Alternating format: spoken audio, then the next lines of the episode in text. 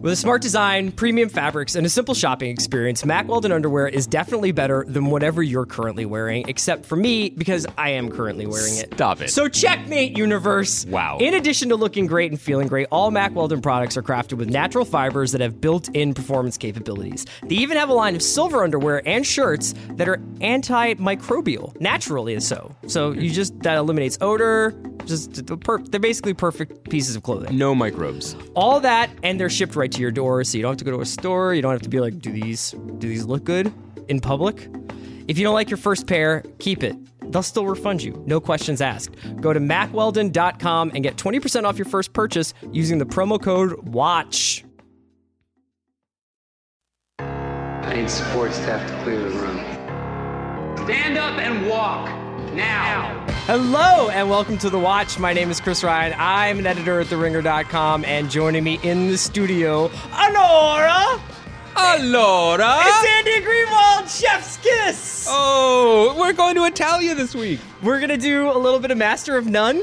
Uh, we're Yep. gonna do a little bit of well, probably a lot of leftovers based on last night's Mm-hmm. roaring episode, Oh, that's a pun. and we'll also talk a little bit of catastrophe today.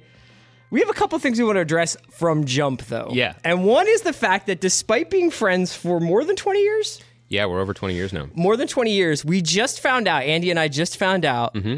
That we are both members of a secret brotherhood Yes. called the Pre Pajama Mafia. Yes. Where okay, listeners, Paint paint them feel a free picture. to hit me up on social media because my timeline is is so ugly right now after writing about the Warriors and the Spurs that I would love to just get some thoughts. Mm-hmm. But here's what Andy and I just found out we both do: go to work, you get home, Mm-hmm. and you change out of your work attire into a comfortable yet intermediate outfit, right. like a full other outfit, Like cozy wear. Yeah, so you do the Mister Rogers, but like the full Mister Rogers, not Yeah. just the cardigan, but you go different pair of pants, different shirts, Maybe some sweats, a tee. whatever. And then there's the pajamas later on, which for me, you know, is not pajamas per se. It was just like What- no, I is it, a dressed tux- like a tuxedo? like Tim Hardaway in 1996 to go to sleep. you know, like You're gonna have to you're gonna have to keep going on that. Keep digging that hole. basketball shorts. Oh. Yeah. You mean his work attire? All those, I recently started getting into doing my shorts like Alexis Sanchez on Arsenal, where he like rolls them up. Do you know that style? Listen. This, But I didn't know that this was a controversial opinion until my wife started roasting me for it. as does mine. And the more interesting thing here is that our wives have not joined up to Kenny Rogers roast us together. They didn't And know. here's the thing. Yeah. First of all, I'd just like to say, welcome to the Watch, our the Ringer's premier pop culture podcast. Here's the thing. I feel like we can talk about this because we've been doing the show for over five years now. And People look, talk about all types of shit on podcasts. the Ringer Podcast Network now has Larry Wilmore talking to Norman Lear.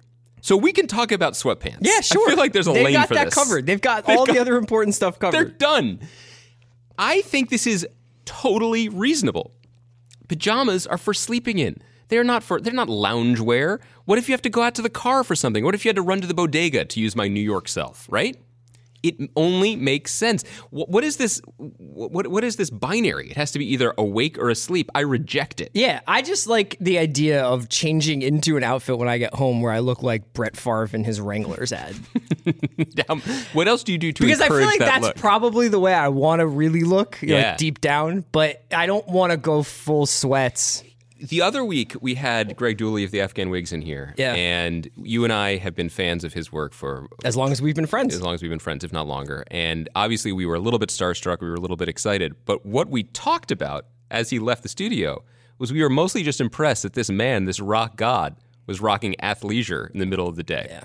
So that's really. So what we're realizing real here is one. this is aspirational. Yeah, yeah, absolutely. All the button downs and crisp button ups, and this is all irrelevant. We just want to wear I just want to dress like a German soccer manager. I want to wear. I want to go home and put on a tracksuit. Um, this weekend, I did want to say before we get into Master of None, because Andy and I both we dabble in culture not only as our job but as our passion. But now, and when you do what you love, it's not really work. but people now know what we're wearing when we do Yes, it. I do want to say that what I did do in my Brett Favre Wrangler outfit this weekend was I I indulged myself and allowed myself a, a another rewatch of Michael Mann's Heat. The new Blu-ray is out. Yeah. And um, it has all these like special, uh, you know, spe- special edition um, Bells and whistles. bells and whistles. Like they have the uh, Michael Mann oh, this it's a Pacino De Niro panel talk hosted by Christopher Nolan, who is basically like, "Did you know you fathered my whole style?" Really? There's a great Michael Mann, Michael Mann Q and A. There's a bunch of deleted scenes. There's a bunch of docs, but not unlike Blade Runner. Heat is a movie that is so good looking Yeah. that every time they're like, "Yeah, you want to improve it a little bit? Let's just improve it a little bit." You're like, "Yes." It's not because it it seems like it just gets deepened and widened and more and more uh, b- beautiful and detailed with every restoration and every advance in technology. For some reason, as a source material, it keeps actually looking better. We were a little bit spoiled because that movie came out when we were seniors in high school. Yeah. And, I walked to the theater twice in a blizzard. I was like, I, I think this story gets more and more. I was about to give you that story Yeah. because we just alluded to being friends for 20 years. We met in 96. One of the first things I knew about you was that you had walked back and forth to like Penn's Landing, right? Riverdale, River, not Riverdale, River. What was Riverfront? Yeah, the riverfront like Columbus Avenue, Right. So Boulevard. Columbus Columbus you walk you walk to the river Yeah. basically Yeah, from where you lived Yeah. uh, by the art museum. In my t- memory of it, it was multiple, more than two times to Just see. Heat in the theater. Yeah, just to print the legend. this is how much this movie meant to you. But this movie, it, it is. It, it, I know I'm sounding like a. This is the Stefan review, but this movie literally has everything. Yeah. it has. It has intrigue, gun battles, Val Kilmer's ponytail. Hank it is such, it is such a rich, rich Brenneman. text Yeah. of a film. And I, there was a moment when I think I, I took it for granted because I was like, well, there are always going to be movies like this. Of course, you could just get the complete. You could make the Golden State Warriors uh, cast, Yeah. basically, Yeah. of a film, and have them do just just ill, savage shit in a movie for three and a half hours and have it look beautiful. Apparently, you can't do that unless the cast are actually emojis. Yes. because that's what we do now with movies. So it's exciting to hear that you've, you've returned to this. I feel like, I mean, I, I haven't listened to this podcast yet. What did what, talk talk to me about it? Me and Bill's pod. yeah, it was Norman We did Le- it a while ago. Was Norman Lear on it? Yeah, it was uh, Norman Lear's cousin Sal. No, it was it was we talked to we just broke down uh, all the lessons you can learn from Heat. Waingro is that his name? That was he's a character in it, yes. Ted Levine. But it's just like it's an incredible version. It just recently just came out on Friday, I think. But it's That's a character in the film. I know. it's pretty awesome. Um, I know that you spent some time with the Paramore record. Look, I'm just saying, I love new music. I still love new music. You you you, you don't feel that way. I do. I just I I just it just takes me a while to catch up with everything that's out there. I was going to say this new Paramore record. We talked about them the other week. I wasn't really feeling that first single because it was a little bit bleach blonde. Because it wasn't on that where the where the lines overlap ish. We we were we were throwing it back, but the rest of the record, very nice. Yeah. very nice. Little lilting '80s grooves. But you know, Haley's feeling things now. There's a song on there called 26, and it's about that's a tough year for some people. How does that make you feel, Grandpa? Um, no, but I mean, there's there is a lot of good music coming out right at this moment. It's very exciting. Maybe we'll throw a playlist up there. I'm completely in love with a band from Australia called Rolling Blackouts Coastal Fever, which is don't laugh because you know a band is good when they had two good names for their band and they were like, "Fuck it, we'll yeah, use right. both." Right. Um, there's there's how do you feel How- about? what do they sound like? sound a little bit like a rockabilly go-betweens. Oh, okay. How do you feel about that? That's that's fine. They're on Sub Pop. I love this record. I love this EP. How do you feel about Haim? Remember those those ladies? How do I feel about Haim? I feel like Haim's good at being Haim. They're so good at doing that. Yeah. Their new song is so good at being a Haim song. I love it. Um, this, this this woman from San Francisco, Hazel English, has new songs out. Like, there's good music. Bleachers, our boy Jack. Yeah. He's just bringing bringing back souvenirs from Hitsville, USA. Man, it's a good time for records. I really like uh, Draco by Future. You just really listen to. So let me see. You put on your athleisure. you turn off the lights. I listened to a playlist of ACDC that I made that are like it's like a Powerage and Highway to Hell. Yeah. Um, and for those about to rock. And then I also listened to Cymbals Eat Guitars a lot. Wow. and uh, I listened to a oh this is good Yeah. because I read an excellent interview with the music supervisor of Master of None and Vulture. Oh, yeah. I've been listening to a very long Larry Levan like Paradise Garage playlist. I love that. So that is the vibe, musical vibe that they were kind of going for. It's terrific. On Master it's of a None, great vibe, an is- unappreciated vibe. Let me also just say before we get into talking about Master of None. Yeah. If we're being totally honest, I mostly just listen to the Moana soundtrack because that's what my life is. Could be worse. Yeah, could be Frozen.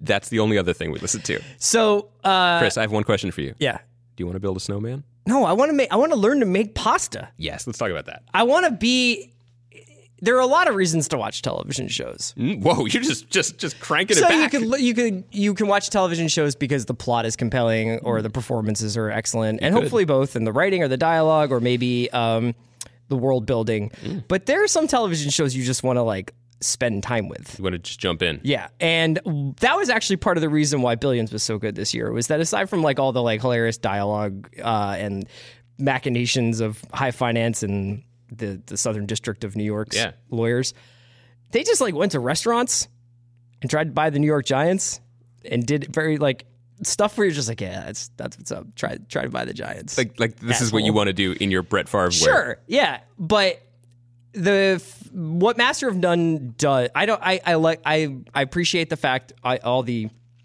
nods to classic Italian cinema and Woody Allen's uh, classic '70s New York. No one movies. loves classic Italian cinema more than Chris Ryan. And I there's lots going on in Master of None, but what it mostly has Mm-hmm. is a really really inviting vibe, and it cares about the things that I care about, namely pasta Mm-hmm.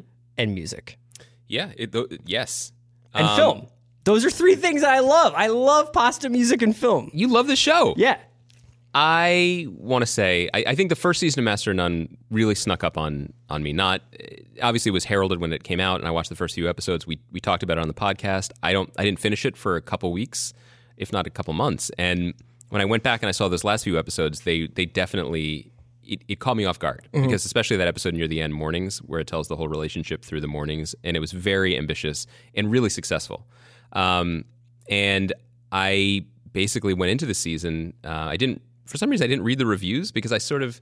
It's interesting. Usually I do because that used to be my job to write them. Right. But also last summer, um, I went to the Montreal Comedy Festival and I did a panel with Aziz and Alan Yang and, uh, and, Aziz, uh, the- Noel. Uh, Aziz, Aziz just did a podcast with Bill on Friday that people should check out. You definitely should check that out. Awesome pod. Um, didn't really talk about the panel I did in Montreal, but other than that, Yeah. you know, That part got cut. That part got cut, but the part where where, where Tate biffed a couple uh, Watch the Throne references made it, which I appreciated. Um, no, and it was interesting because for, it was interesting for two reasons. One, uh, Aziz truly does dress like that IRL. He was absolutely wearing Italian loafers with no socks and a shirt button, unbuttoned to that degree. So respect. Two, I knew that they were going to Italy. They'd just come back from scouting and they were going to Italy. And I said, "Can we? Can I talk to you guys about that?" Yeah, I know. No, exactly, exactly. This is what I'm getting at. And they said, "Please don't, because we don't want anyone to know anything about this show." Right. And I really appreciated that, like that, and so I sort of bought into that.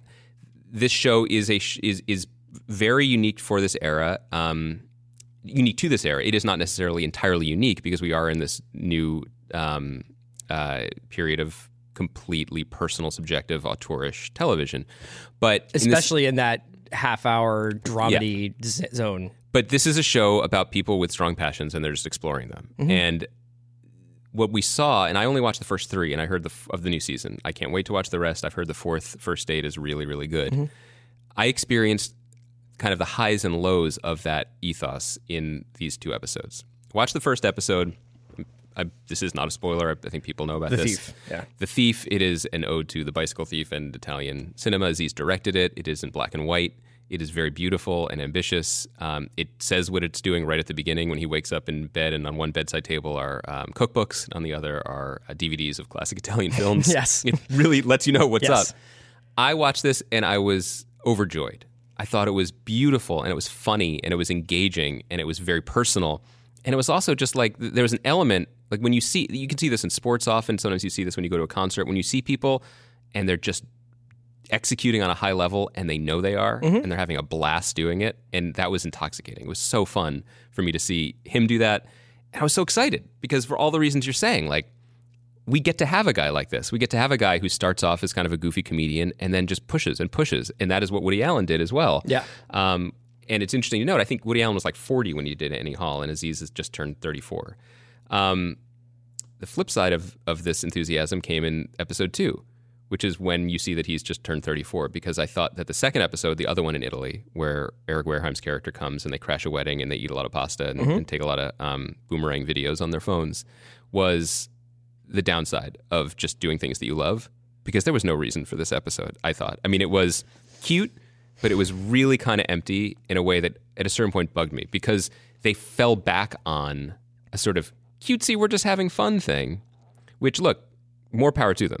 If I could make a TV show, I would 1000% go to Italy. I would 1000% go to Japan to film these things or just hang out with chefs. I mean, they got Massimo Bottura, who's arguably the best chef in the world, on the show, Yeah. which meant they probably got to eat his food while they were They very it. much did. Yeah. So that's what you should do if you have Netflix's money. But there was a I don't I, I don't even know what to say this because this is the flip side when you let someone reach for things and this is what TV can do better than any other medium. Sometimes they're going to fall, and I thought this was an immature episode of TV. I don't mean to say that to damn the project. I just mean that that's part of what you get. It when it didn't really have something to say other than, well, maybe I like being single now and I've moved on a little bit. But you also want to kiss uh, Penne. it- It's going to be a little bit. I thought it was a little shallow. Here's my counterpoint. I and and I think that one of the issues here is that not unlike Annie Hall in Manhattan, some of those great Woody Allen movies, Aziz's performance, and it, this is not taking away anything from his con- contribution to I the know where you're show, which is almost complete. With, with, with you know, obviously he has collaborating with Alan Yang and other writers, and But he's directing it. He's uh, he's yeah. running it. it's it's not it's not even that it's weak. It's just that it is not a very emotionally dynamic No, complex performance, right? So like he is a pretty flat performer. He it feels like he is reading lines at times. You know what I mean? Like he's when especially in the more like connective, like the story must move forward parts where he's like trying to say like I need to go get my bike uh, or my phone or whatever. Um, but that being said, I thought that the second episode worked because if you take a step back, if if there had been a little bit more nuance or a little bit more uh, signaling of this, I, I think I would be right. In, in this case, I just think I might be right.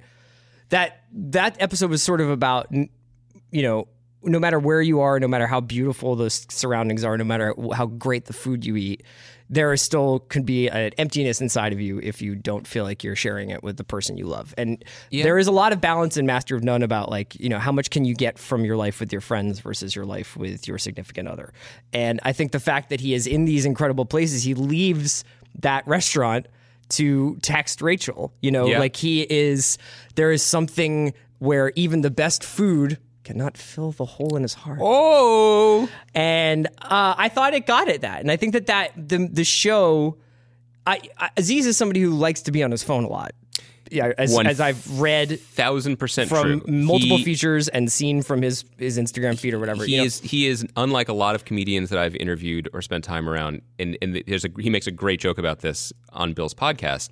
He is not on unless he's on. When he is officially not on, like not in front of a microphone, he is all the way off. If you don't know him, Right. And, that, And respect to him for that. so it's he spends as much time on his phone as he does being in Modena or being Yeah. you know what I mean like we see him make pasta once we see him on his phone 20 times Yep. that is in itself a commentary on the character and I don't know how self-aware it is or not and I don't know that even that it really totally matters but I think that there is something that is a little critical of itself and is like this is the sort of emotional vacancy happening in this character because he's tried to fill his life with these things that ultimately maybe don't satisfy him. That is there, and that is important to note. What I think is it's not considered yet, and that's okay. I mean, I want to step back and be clear that one of the reasons I love TV, I think that you do too, especially in this era, is that we can see warts and all. We see the process. It's fun to be a fan. I also of, like it because I get to go pre-pajama when I'm watching TV. You're just But happy if I go that to the movies, I got to go full day. Full day. It's a really crucial point. That's probably why TV's so popular. yeah. Um, we should tell our wives that. Um, one of the f- great things about watching an artist develop is that you get to see them warts and all develop, right? You get to see them take swings and miss, and that's fun when you're watching the career of a musician. It's fun. Um, uh, and, and it's fun with comedians, and it's fun, especially now, watching them as television artists because that is a thing that didn't used to exist.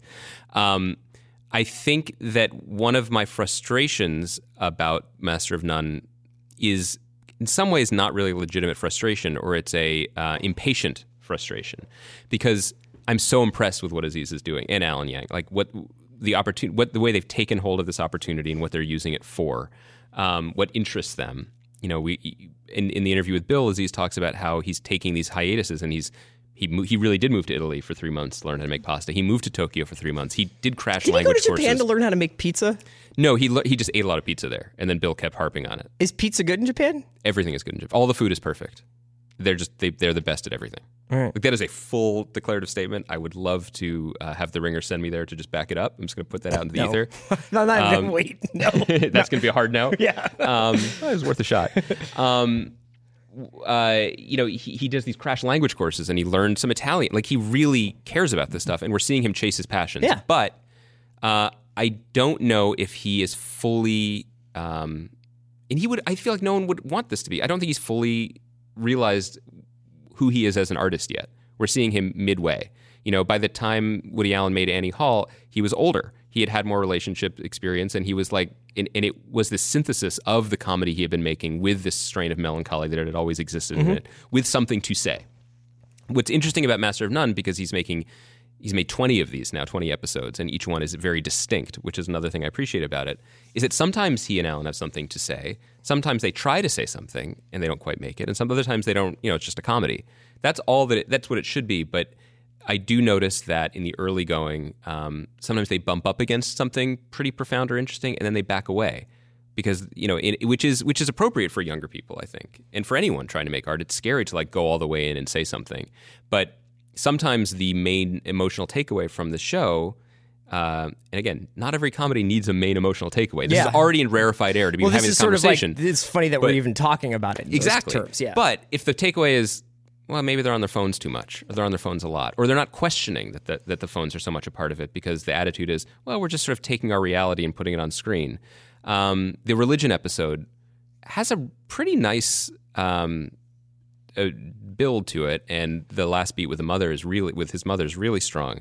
But when it comes, there are moments when it could hit harder, and it just sort of it shrugs. It does a kind of uh, stand up, what me worry kind of thing about it. Yeah, And or it, it's it's. I think it's a show that you know will grapple with very uh, with pretty serious subjects, but also never want to lose sight of the food truck. You know, it always wants. Yeah. it always wants to kind of get back to like the core kind of like pleasures in life, and I and I appreciate it for And- that and- because and- TV is a pleasure in life, and it's sometimes true. It's just kind of interesting to it's think nice about not the, to be on the sex boat. to think about the way the show is being considered. Um, we really are in an auteur era where the differences between Louis, Atlanta, Master of None, really, I think you can say are the differences um, on a human level, or an, not. That's not fair. And on an artistic level, between Louis C.K., Donald Glover, and Aziz. Okay, so I think then I I want to talk about the leftovers, but I feel like catastrophe slides really well into this conversation. Slide it in. because uh, it's another show that I really enjoy just watching for the real estate and the and the jokes, the bants. Sure. You know? And then there is like a underlying, very kind of dark and um, at times like teetering off the edge of stability to it. You know, because like these are two people who are kind of not supposed to be together, but have decided to be together, and now they have uh, two children, and now they are you know like holding on to their sobriety and their you know and their family and and and whether Mono- or not mono- monogamy. monogamy and all these other things and um i find myself i mean i think catastrophe is great but i do find myself enjoying it the most when it is banter between rob and sharon They're so good. yeah They're they're they're really. what they're- do you think about the other the other chambers to to borrow wu-tangism it, it's it, this is actually it fits in with our conversation about the leftovers too, which is to be a fan of TV now means to really requires you to embrace something that I think runs against some impulse that we all have, which is anti-perfectionism. You know, TV has never been perfect, but now that we're treating it like the way we would treat cinema, you know, we expect a more thoughtful, considered perfect, smoothly perfect kind of thing. You mm-hmm. know, I I can't believe I'm saying this, but I joked that I was listening to a lot of Moana and stuff, but like now I am watching these Disney movies due to my children and they are gleaming perfect boxes. Like it's amazing how the Pixar, you know, it's, it, those aren't Pixar movies, but John Lasseter from Pixar brought his storytelling, and it's like there are no rough edges. It's just it's incredible. Um, they should be hung in a museum, and I don't even always mean that as a compliment. But TV is not that now. TV has always been messy, but now it has artistic aspirations, and so you sort of have to accept that. And so to love catastrophe, which I do, and we're talking about, you know, the third season is on Amazon now. There have always been these things that have just that have jarred. There there are moments where it's like this is I've never seen two people talk like this on TV, and oh my god, it's so funny and it's so cutting at the same time. They're totally unique. And then it has the side characters, and you're like, well, that's a little broad. like the friend who has the drug problem. Yeah. Oh, that doesn't quite fit. Um, we sort of have to accept that now. And it, even though I was would write articles for Grantland saying this is what we have to accept, I still sort of rebel against it internally sometimes. And I and I feel you. I think that you know that it's baked in, especially to a show like Catastrophe. Everything being a mess is kind of baked in, so that these moments of transcendence are are the um, are surprise are the surprise almost. Yeah. Um, it's it's a weird for a show that I was so excited to have to come back because I love hearing them talk and joke. It's a it can be a, a rough watch. Yeah. Um, what it di- what it's doing this season, I haven't fin- I'm halfway through. What it's doing with Rob Sobriety is pretty wild, um, because any other show that is the show, that's the story, right?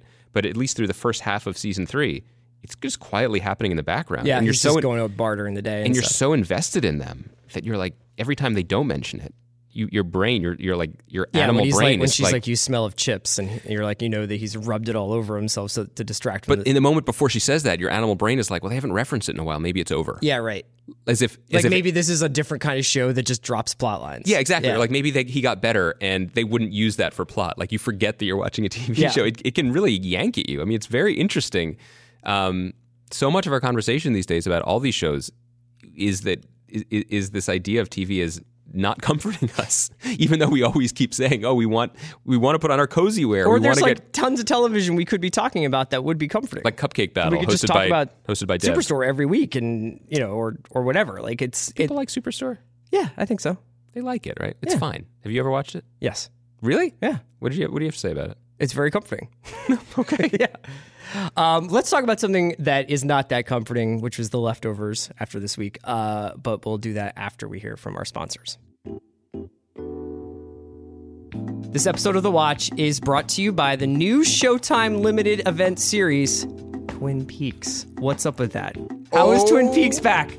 What are the greatest television shows of all time, I can't. I aside just, from Great British Bake Off? I just want to live in a world. I can't believe I live in a world where my favorite TV show of all time is not only coming back, it's sponsoring my podcast. It's Andy's favorite TV show of all time. Everyone has their own list, and debates get fiercer every year. But what critics have called the golden age of television, and you know, it keeps serving up these beautiful, challenging contenders, yada yada. But there's no denying that many of the great shows being made today, they owe a small debt to a town in the Pacific Northwest called Twin Peaks. or a large debt. Pay David Lynch what you owe him. Mm-hmm. When it premiered in 1990, Twin Peaks broke more rules than it followed. Mm-hmm. From surreal imagery to deadpan quirk, David Lynch's uncompromising vision forced television to stretch and grow in new ways. Mm. As audiences followed Special Agent Dale Cooper into a world he called wonderful and strange, mm. they were also stepping away from the primetime culture that had grown predictable and safe. Well, David Lynch is bringing Twin Peaks back to TV, and fans worldwide are counting on the unexpected. That and some damn good coffee. Twin Peaks premieres May 21st at 9, only on Showtime. That is this coming Sunday. We cannot believe it's happening. We'll be talking about it next week. Download the Showtime app and start your free trial now. Today's episode of The Watch is brought to you by Tile. What if you could find anything in seconds? Now you can with Tile. It's a tiny Bluetooth tracker that makes finding your things easier than ever. Let me tell you something about about your boy CR. Yeah. Kind of a key loser. Learning a lot today. Also, only realize I've lost my keys or my money clip as I'm about to go out the door. The Uber is there. Yeah. Like, you know what I mean? My wife is like, let's go. The reservation is in X minutes. And I'm like, one second. I need to find the two most important things in my life my keys and my wallet. I don't have to worry about that anymore. Tile is basically my my GPS for my stuff. Wow. Finding your things is easy. You just open up the free Tile app on your phone and you see your lost item on the map. Then you quickly find the, your item by making your tile ring, and it'll be back in your hands in seconds. So it's just like your keys are in the couch cushions. Yeah. Ding ding, go get it. If it's your phone that's missing, you just double press on your tile, like on your keys or whatever, and it'll make it ring even if it's on silent. Every day, over 2 million lost items are located with Tile. Join the millions who have used Tile to find their lost stuff. Get yours today at gettile.com slash watch and save up to 30% on a Tile multi-pack plus free shipping. And because Tile makes the perfect gift, for a limited time, get a free gift box with a multi-pack order. Go to gettile.com slash watch. That's gettile.com slash watch. Find your stuff. We are back. Let's talk a little bit about the sex boat. and the leftovers. The sex lion. Lion. Um, I want you to start because Oh. uh, I I'm still trying to articulate my feelings about this. But what you have to deal with when you're talking about, um, especially these last few episodes of the leftovers, which we last night was 5 mm-hmm. and there are eight, um, is the fact that the and the scrutiny is going to be kind of ramped up a little bit, and I think people are going to start talking about endings a little bit more, and you're also going to get Damon Lindelof, who was ha- nice enough to come on our podcast and talk a lot about this season. He's been talking a little bit more. There was an interview on Vulture last night uh, with Matt Zoller Seitz. More than an interview. Yeah, Like a- like quite a, a bloodletting, quite an exchange. Yeah, um, which you can detail. And so I think that the way we talk about the show and the show, the way that people understand and view the show, is going to change from from now going forward, right? Because these are the closing arguments. Yes, and it's interesting that I mean, this is a show that re- the show is about struggling with and maybe rejecting narrative, despite the fact that that's what TV does. That's what religion does. You know, you want to put a bow on it. You want you want there to be a God telling you it's okay. You want there to be a story. I don't know that there's a story here anymore. Not No. in a bad way. I just don't know that Yes. there is a single story that is being told. I mean, I suppose it is the fate of Kevin Garvey or, or the family or the fate of the world after this happened. It could be any of those things, you know, and that's something that is so exhilarating. This we sort of talked about this briefly when we spoke to Damon this time and when I spoke to him last year. Season two ended with an ending, and then there's well, what do you do next? There's always a little bit more, you know, uh, that you could play with. And eight episodes is, as it turns out, not very much time to do it. Um, hard to talk about this week's episode without talking about last week's, and we had we didn't refer we didn't get to it last week. Um, last week's episode was Good Day Melbourne, and that was the um, uh, Nora and Kevin go to Australia Yep. and then completely fall apart. Um, I struggled with that episode. I I didn't love it. Um, I didn't love it because it times it felt like a lot of work, and dovetailing very neatly with our conversation a moment ago about um, accepting the bad with the good and the sort of the glorious mess of auteur-driven TV. These two weeks of the leftovers had that in common in that it's still TV. There's still moving pieces, right? And so you have to get the you have to get the chess pieces in the right place. And you had to get Kevin and Nora to Australia, Mm-hmm. and you also had to break them up. And or you didn't have to, but that was the story they wanted to tell. That seemed like Well, obviously, also with the the flash forward in the first episode Right. of this season, Something. Nora, or at least somebody who looks like it's her, yeah, it was her. doesn't know who Kevin is, or claims is not to. pretending not to. Yeah, So you had to make good on that. And so what I felt was there was a lot of work and a lot of smart people putting in a lot of effort towards accomplishing those goals. And in the pursuit of those goals, there were some pretty spectacular moments. The uh, Kevin completely losing it with the hallucination of of Evie. Um, the scene uh, of of Nora. This is all last week. Um, basically answering one question wrong, and then losing her chance at whatever it was she was chasing. Um, just the idea again. Just the, the, I've said before, the show is so brilliant with its choices. This the idea of her being handed a baby right before getting on the bus. I mean, that's it's excruciating and so pointed and exact and right for that moment. But at the end of last week's episode, I think left me feeling like a little bit exhausted, not necessarily in a moved way. Like, boy, that was just a lot of lifting. Um, this week was, a, I think, a far superior episode.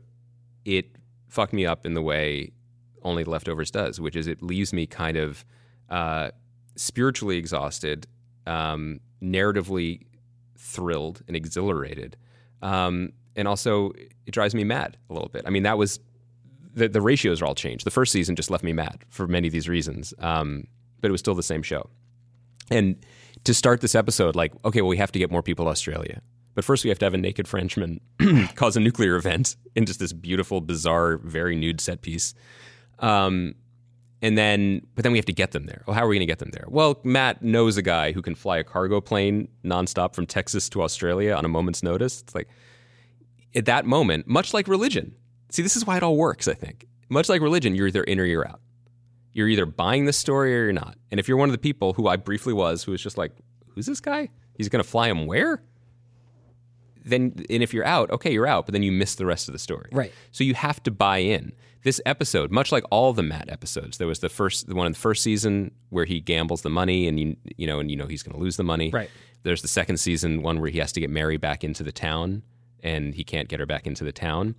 I've struggled with the Matt episodes more than any of the other character episodes, I think, because they have felt the most roller coastery to me. Like there's this construction, you know, he's going to get punched in the stomach at some point. This season, I think this one last night's was the most clever about it because he literally was punched in the stomach, and so it seemed to be aware of its absurdity. Um, we also had Kevin Carroll just making those faces at him every time he checked back in with him, or Amy Brenneman, who, by the way, fits in very well on a lion sex boat. I mean, she really looked like she had like dressed. She was just ready for that boat. Um, and it so I, all this is to say I, I wasn't sure i was pushed i was pulled by it and then we get to this moment where he's having this conversation with bill camp who claims to be god uh, and then matt decides to have the conversation with him as if he is god and it's incredibly effective it's an incredibly smart choice it's totally And that disorienting and character has popped up a couple of times over the course of the series. and, and again, in the way that this the show Literally, is pulling off this yeah. amazing thing where it works on numerous levels, Bill Camp, who we all remember from the night of, Detective Buck. somehow can do with this incredible Australian accent, and he appeared twice in Kevin's afterlife. Mm-hmm. So maybe he is God. Who knows? I love that kind of thing. You didn't need to know that. You didn't need to remember he was that guy, but you could. And then also, I think, if I remember correctly, the guy in the pillar in in, In Miracle, in the guy Miracle who just died, has a letter to get. He gives to John to say like, give this to to Burton. to Burton. Whoa, really? Yeah, that was in Sepawal. They had a st- Damn, screenshot of that. I didn't realize that. But so so but what does that mean? But here's the thing it, it is a show about belief and how much we're willing to trust stories. And here's the thing Here- here's the last thing I want to say before I cede the floor to you about this. I don't, I, I, I would be hard pressed to remember a more perfect and a, a more perfect ending to an hour of television than this episode. God gets fucking eaten by a lion, and Christopher Eccleston, God bless him, it was all worth it. His run on the show, you know, I think it was it was bumpy. He was in upstate New York, then he was nude in Texas, and now he's on a boat in Tasmania. All worth it for his reading of "That's the guy I was telling you about." I it, that was a kind of there's a purity to that that I feel like anyone who is writing creatively is chasing that that literally that line reading that line and that out on an episode. It was it was beautiful. I think we've talked before about how this series season feels like a collection of short stories rather than a interlocking Mm-hmm. So far, traditional yeah. television narrative. Perhaps now in these last few episodes, now that every all the primary characters are in Australia, it'll feel a little bit different than that. Um, people sometimes mistake. I know that I do saying, "Oh, it's like a collection of short stories." For it's a it's a series of chapters, and it's really not these stories actually don't really feel like they have all that much to do with each other. There are parts of it that tie up or untie um, loose ends, you know, from the first two seasons of the show. And we see glimpses of this wider world of scientists who may be engaging in uh, you know a con who mm-hmm. are trying to build this portal into another dimension to go be ex- and each time you get to the end of these episodes typically what you find out is that you may have been victim of a ruse but mm-hmm. that ruse also may have been true. So those scientists are mm-hmm. like we can send you there but there is a very good chance that when you get there what there is Yeah. is in fact oblivion Floating in space, you're dead. and just like the Burton character is like, I am God, but I am a much more droll, I- ironic figure than the one that I've been portrayed to be over the years. And if you believe in me, you know, do it at your own. Don't do it because of my judgment. Do it because it's what you want to do. And these sort of like essays that happen that thematically arrive at the similar point. But I do think that, and I, you know, I, I think I'm, I'm transmitting the frustrations of other people I know who are watching this show is that all these metaphors and all these fables and all these allegories are actually, while interesting, not getting anywhere when actually the se- second season did a lot of work to take Mm-hmm. us somewhere. And that it's not that it's undoing what was good about the second season because I still happily watch the show and enjoy it. And, you know, you can't make what happened last night unless you're incredibly good at making television. Mm-hmm. It was fascinating, I thought. But I also think that you're ending show you're ending that episode on a punchline. And you are then leaving it up to I mean, we say every time "Well, the ma- leftovers is about madness, leftovers is about faith or belief. But that's just because we say so. I don't even know. Like it, it sometimes feels like we're just doing like a book report about a book that's not really there. I the reason I'm sad the show is is is ending, um, which I didn't realize I was honestly, because the whole thing felt like it's like a cosmic joke too. I mean, I, I hated it, and then I got trolled by it, and I got drawn back in, and now I just find it um, pretty exceptional. Um, but I think I am sad about it, not because there's any narrative story that I'm uh, I want more of. I don't really need I don't need more Nora Durst. It's fine. I get it. Um, I mean, there's more to come, but I, I, I feel at peace with this performance. But what I'm saying is, this show has done something that few shows do. It is touching a third rail of emotional storytelling. It is essentially not a show about these characters anymore, as so much as it is a, sto- a show about the stories we tell ourselves and how they operate in Yes. the world, and the idea of, of of grieving as a story that we tell ourselves and, and role we play. And all we want is someone to give us the lines. You know what I mean? They want us. We want to know. We want the instructions. I And- agree with you, and- but there is still a countdown to this Sure, well, second this- coming, and there are still all of the signifiers of like, will they yeah. achieve their quest? will this happen or not? That's why the degree of difficulty is just unimaginable here because because exactly that. I, to me, the appropriate ending of the leftovers is a wry joke, like what what Matt delivered at the end of the episode. Um, that would feel tonally appropriate, that, but that I don't know that that would have been the jokes in the second season. I think that's the joke of this season. I, I Well, felt right, like the second, second season- season had a sort of kind of catharsis and an idea behind it about family Yes. that made sense to me with the characters that were in it. It also had specific objectives, such as Kevin was being hunted by Ann Dowd. Mm-hmm. What was he going to do about that? Um, you know that was that was a plot of, and that gave them that gave them uh, a, a trajectory. This isn't necessarily that's not really there anymore. It's really more about what happens afterwards, which is really what the show has always been about on a macro level. I'm just really I, I just still get undone and, and haunted by this thing of you know last week Laurie, who is a therapist who who who exists in this world, who sees what's happening around her, and the story she still holds on to is one of um, unvarnished, unflinching scientific truth. And her truth is about he's having a, a manic episode, and he needs to be spoken to as if he's having this manic episode. And he, she talks to him a certain way, and everyone treats him a certain way, and listens to her a certain way. All these stories that everyone carries overlap. They're all kind of true, and they're all kind of bullshit. And in in admitting that, the show is also admitting the kind of void that lurks behind all of these stories. Um, so that the so that uh, you know the flip from Kevin seeing Evie to seeing the actual person, the flip from Matt talking to a crazy lunatic on a boat to talking to God. It's kind of the same thing Yeah. The amount of thoughtfulness and consideration and artfulness to even get to this point where, where we're we're vibing off that. Yes, that's right. That makes sense to me. That's pretty exceptional. And it it's the the other layer of interesting interestingness to put onto this or is worthy of conversation, I think, is the the conversation with Matt Seitz you referenced. Because what came out after the episode um, aired last night was that Damon had said to Matt Seitz, Matt Seitz is the really excellent TV critic for New York Magazine and Vulture, uh, that this episode was in many ways inspired by him. And this was, I'm sure, as totally bizarre and unsettling to Matt as it was when he said that our podcast inspired the opening of season two. Um, it also led to a much deeper catharsis in this conversation than we had probably with I think Damon so, because he was just literally fucking with us Yeah. as opposed to trying to chase something. And I really recommend people read this because it is really insightful just in terms of compassion and art and, you know, and also how we take influence because basically Damon was saying, you know, you, Matt Seitz, you are a fan of the show. You made a compelling argument for the show. You have written very forcefully as to why the Matt Jamison episodes matter to you, and that mattered to me. But he also said to Matt Seitz, you know, I've read your personal essays about losing your wife, and Matt Seitz's wife died suddenly and tragically young, uh, 11 years ago, and Matt's written pieces about that. And what was amazing about this is they've never spoken about that.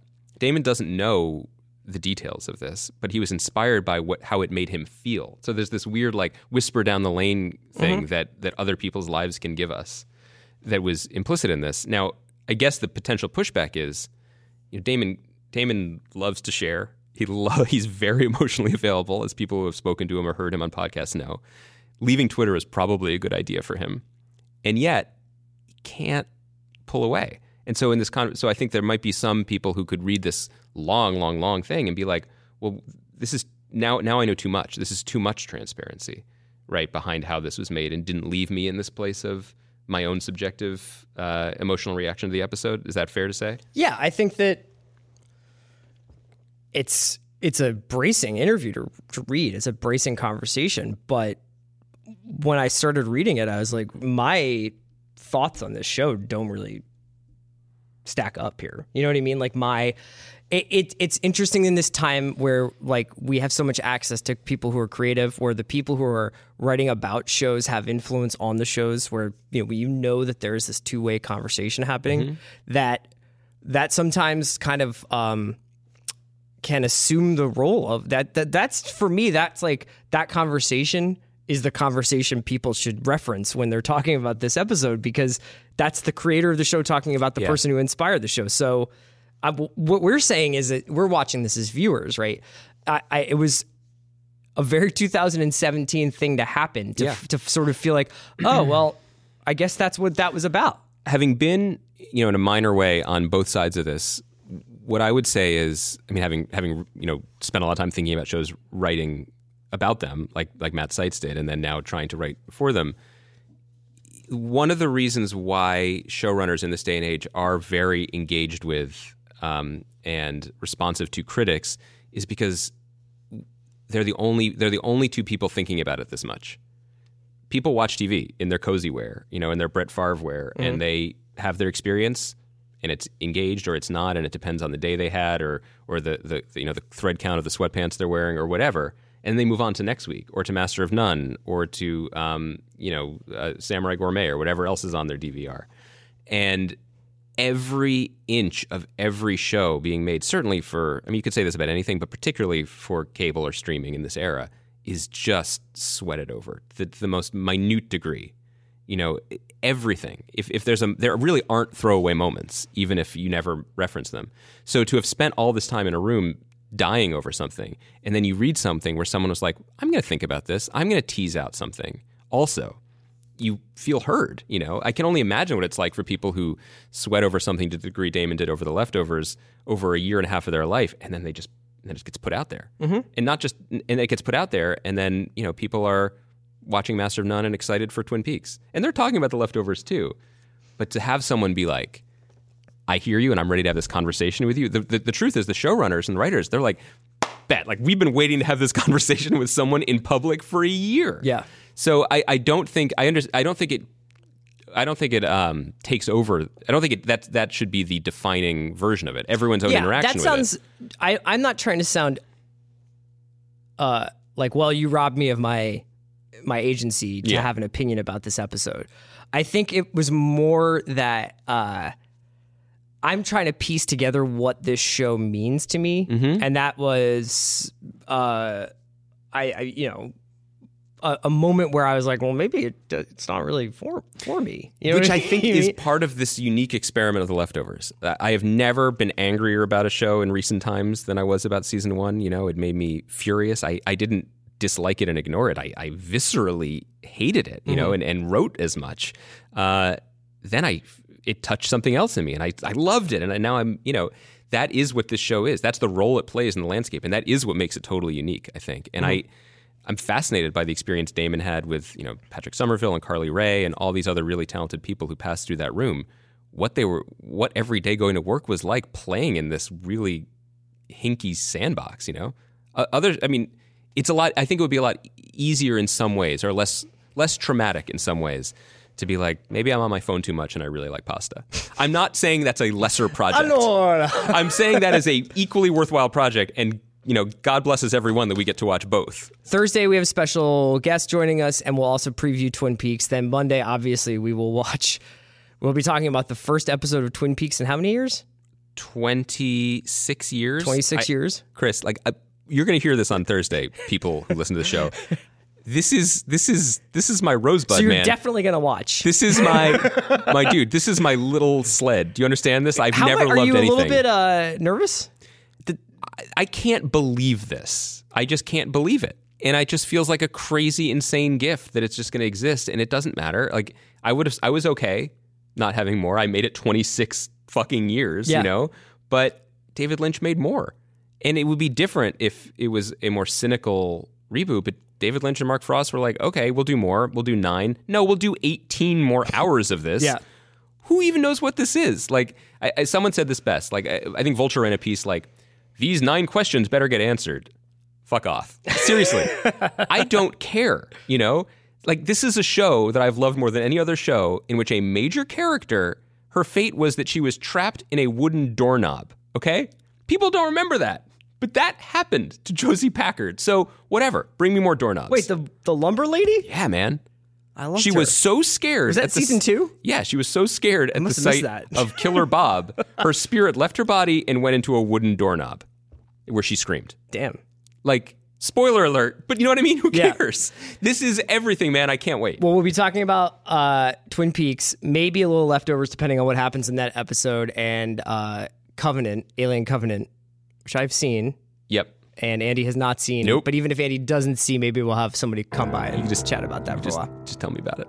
Okay. Great job, Bransky.